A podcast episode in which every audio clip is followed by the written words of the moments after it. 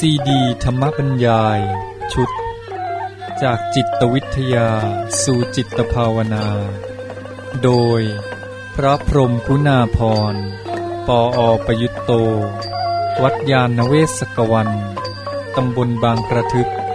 อำเภอสามพราน จังหวัดนครปฐมบรรยายเพื่อการถ่ายทำวีดิทัศน์สำหรับนิสิตในโครงการ ฝึกปฏิบัติทางจิตตามแนวพุทธศาสตร์ ภาควิชาจิตวิทยาการศึกษาและการแนะแนว มหาวิทยาลัยเกษตรศาสตร์ ที่สถานพำนักสงสายใจธรรม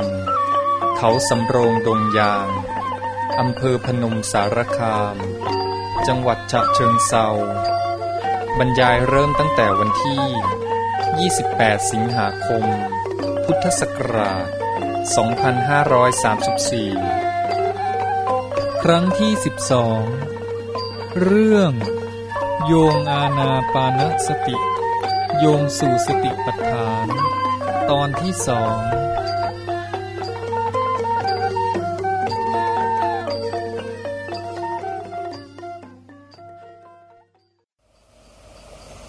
เจริญพรท่านผู้สนใจเจริญภาวนาทุกท่าน คราวนี้จะได้พูดต่อในหัวข้อเรื่องการใช้อาณาปานสติ โยงเข้าสู่สติปัฏฐานสี่ซึ่งได้พูดค้างไว้ในคราวก่อน ทีนี้ คราวที่แล้วนี้ได้พูดมาถึงลำดับการปฏิบัติ ในการเจริญอาณาปณสติ 16 ขั้น แล้วก็พูดค้างไว้ ในตอนว่าด้วยกายานุปัสสนา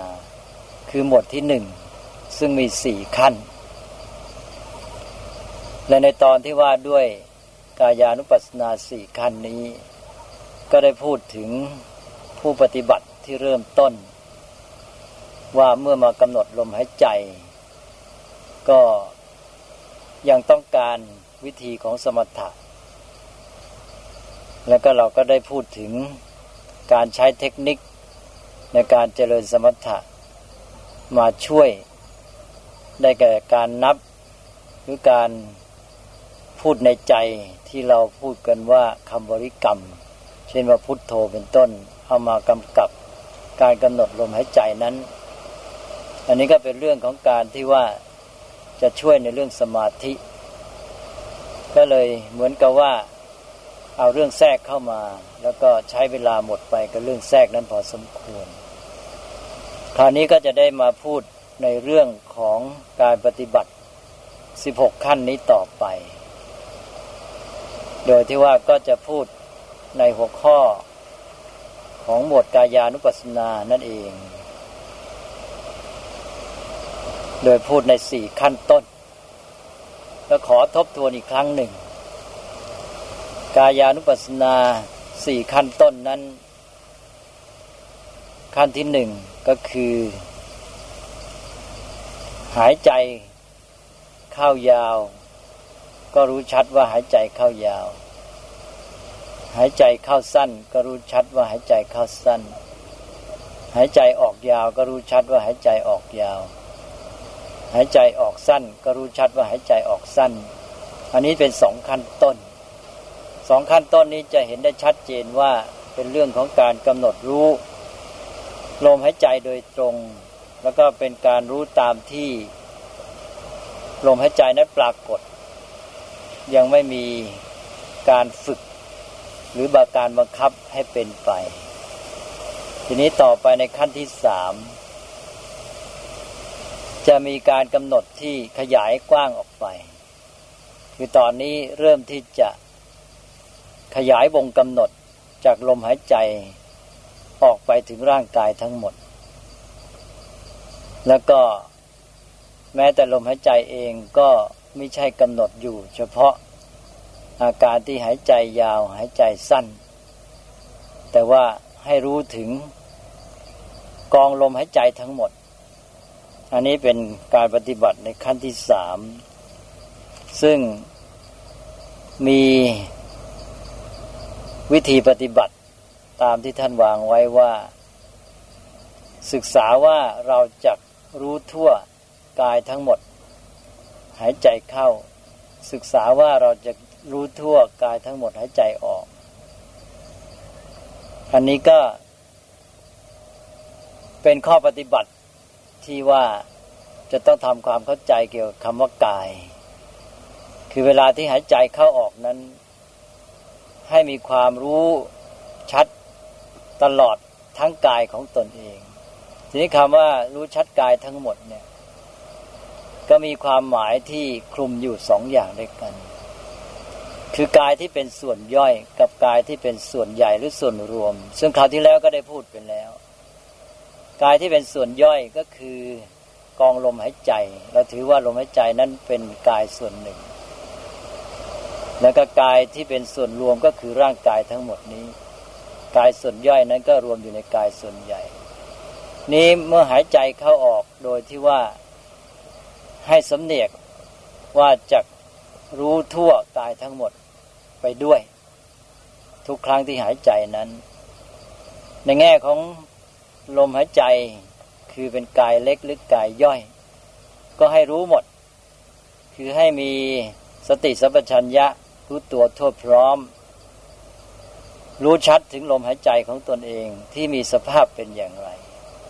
คือลมหายใจของตนเองนั้น ยาวสั้น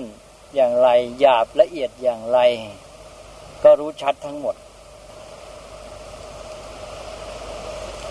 แม้แต่ว่าลมหายใจนั้นมีจุดเริ่มต้นอยู่ตรงไหน แล้วก็จุดท่ามกลางผ่านตรงไหน ไปจบสิ้น อยู่ที่ใดก็รู้หมด หรือว่าถ้ามีอาการพองอาการแฟบในส่วนไหนของร่างกายในเวลาหายใจก็รู้หมด อันนี้ก็เป็นการที่ว่าขยายการรู้ตัวนั้นให้กว้างให้หมดทีเดียว คือเท่าที่เกี่ยวข้องกับการหายใจนั้นทั้งหมด อย่างนี้เรียกว่าในส่วนของกายย่อยคือกองลมหายใจนั้นก็รู้ทั่วทั้งหมด ทีนี้ในส่วนกายใหญ่ คือร่างกายทั้งหมดก็รู้ชัดเช่นเดียวกัน รู้ชัดกายทั้งหมดของตน สภาพที่ตนนั่งกำหนดลมหายใจอยู่นั้น ทั้งตัวของร่างกายนั้นมีสภาพเป็นอย่างไร วางมือวางเท้าอย่างไร อาการทั้งหมดของร่างกายนั้นก็รู้ชัดอยู่ในใจ อยู่ในสติสัพชัญญะ แม้แต่ว่าคำว่ากายนี้ก็จะขยายไปได้ถึงนามกายด้วย คือร่างกายของเรานี่ปกติก็หมายถึงรูปกาย แต่ในความหมายที่กว้างนั้นคำว่ากายขยายไปถึงนามกาย คือสภาพจิตใจทั้งหมดด้วย ถ้าหากว่าขยายไปถึงนามกาย ก็หมายความว่ารู้สภาพของตนเองทั้งหมด ทั้งร่างกายและจิตใจ ในขณะนั้นร่างกาย เป็นอย่างไรอยู่ในอาการอย่างไรท่าทางอย่างไรจิตใจมีสภาพเป็นอย่างไร รู้หมด นี่ก็คือการรู้เกี่ยวกับตัวเองอย่างครอบคลุม ในเวลาที่หายใจเขาออกนั้น ทุกขณะที่หายใจเขาออก มีความรู้ชัดในกายของตนเองทั้งหมดนี้ นี้เป็นการปฏิบัติในขั้นที่สามแล้วนอกจากนั้นก็ยังขยายความไปอีกว่าถ้าสามารถก็ให้ มีความรู้ชัดไปถึงความสัมพันธ์ระหว่าง กายย่อยกับกายใหญ่ หรือกายลมหายใจกับกายส่วนรวมทั้งหมดทั้งตัวด้วย คือมีความตระหนักชัดอยู่ในการหายใจนั้นว่า เมื่อหายใจเข้าสั้น หายใจออกสั้นมีผลต่อสภาพร่างกายอย่างไร แล้วก็ตลอดไปจนกระทั่งถึงว่า ผลต่อสภาพจิตใจด้วย คือเป็นความสัมพันธ์ในการปรุงแต่งกันของกาย คือทั้งกายใหญ่และกายย่อยมีที่ผลต่อกันอย่างไร มีความรู้ชัด ซึ่งอันนี้ก็ได้พูดไปในครั้งก่อนแล้ว อันนั้นเป็นการที่รู้เข้าใจโดยที่ว่ามาแจกแจงไว้ เมื่อถึงเวลาปฏิบัติจริงให้เป็นความรู้ในสภาพที่เป็นจริงในขณะนั้น ๆ จะเห็นว่าความหมายในการปฏิบัติขั้นนี้นั้นกว้างขวางมาก หากว่าในขณะที่กำหนดลมหายใจนั้น ทุกครั้งที่หายใจเข้าออก ก็มีความรู้ตัวทั่วพร้อมอันนี้อยู่ มีความรู้ทั่วกายทั้งหมดอย่างนี้ อันนี้ก็เข้าในความหมายของข้อปฏิบัติในขั้นที่สามนี่เป็นการปฏิบัติในขั้นที่เรียกว่ามีกรรมว่าศึกษาอยู่ด้วย คือมีการฝึกหัด ก็แสดงว่ามีการพยายาม พยายามที่จะขยายการรับรู้ หรือการที่จะรู้ตัวทั่วพร้อมด้วยสติสัมปชัญญะนั้นให้ครอบคลุมมากที่สุด ทีนี้ก็ขอต่อไปในขั้นที่สี่ซึ่งเป็นขั้นสุดท้ายของขั้นกายานุปัสสนา ข้อปฏิบัติก็บอกว่าศึกษาว่า ผ่อนระงับกายสังขารหายใจเข้า ศึกษาว่าจักผ่อนระงับกายสังขารหายใจออกคำว่าผ่อนระงับกายสังขารกายสังขารได้พูดกันมาแล้วว่าได้แก่ลมหายใจที่ปรุงแต่งร่างกาย เพราะฉะนั้นที่ว่าผ่อนระงับกายสังขารก็คือผ่อนระงับลมหายใจนั่นเองที่ว่าผ่อนระงับนี้ไม่ใช่หมายความว่าไปกลั้นลมหายใจ การปฏิบัติในพุทธศาสนาไม่ใช่อย่างนั้น ที่จริงนั้นการปฏิบัติในขั้นนี้ก็เป็นการปฏิบัติ ต่อเนื่องมาจากขั้นที่สามนั่นเอง คือในขั้นที่สามนั้น เราได้รู้ได้เห็นมีความเข้าใจถึงความสัมพันธ์ ระหว่างกายทั้งหมดคือกายรวม กับลมหายใจที่เป็นกายย่อยที่มีอิทธิพลต่อกัน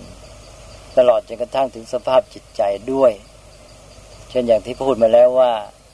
เวลาคนเหนื่อยมาลมหายใจก็จะหยาบแรงถ้าหากว่ามีความสงบร่างกายได้พัก มีกิจกรรมน้อย ยิ่งมีจิตใจที่สบาย มีจิตใจที่ผ่องใส ลมหายใจก็จะละเอียดประณีตมาก เราเข้าใจถึงสภาพความสัมพันธ์อันนั้นแล้ว ทีนี้ตอนนี้เรามาตั้งใจทำให้เกิดสภาพอย่างนั้นขึ้น ในข้อก่อนนั้น เราสังเกตเรารู้ถึงผลที่มีต่อกัน แต่มาถึงขั้นที่สี่นี้ เราควบคุมบังคับให้สภาพที่เราต้องการนี้เกิดขึ้น นี่หมายว่าเราทราบอยู่แล้วว่า สภาพที่ลมหายใจละเอียดอ่อน เป็นประโยชน์เกื้อกูลแก่ชีวิตทำให้ร่างกายก็สบาย ทำให้จิตใจก็สบาย เพราะฉะนั้นเราก็เลือกเอา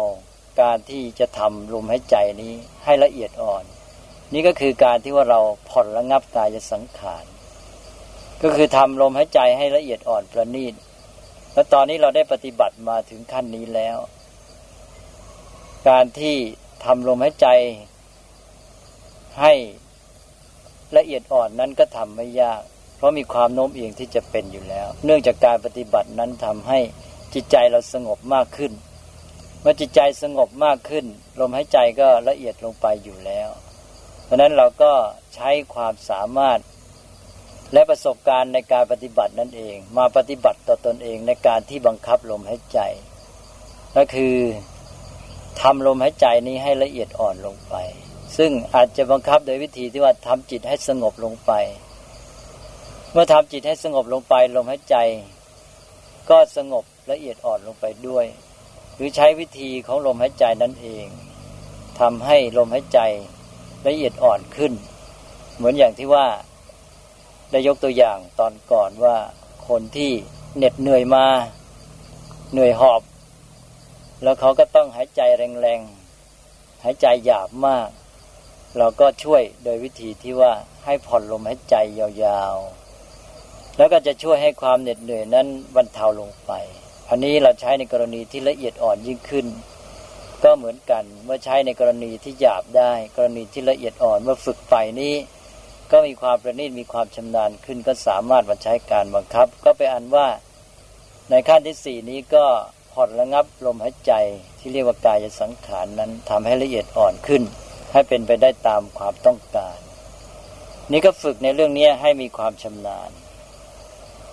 ซึ่งมันก็จะมีผลดีในขั้นที่เกี่ยวกับร่างกาย แล้วก็ที่มีอิทธิพลต่อจิตใจด้วยในขั้นต้นๆนนี่ก็เป็นการปฏิบัติในระดับที่เรียกว่ากายานุปัสสนา เป็นหมวดที่หนึ่งเมื่อเข้าใจหลักการอย่างนี้ก็ขอผ่านไปสู่ หมวดที่สองคือเวทนานุปัสสนาสติปัฏ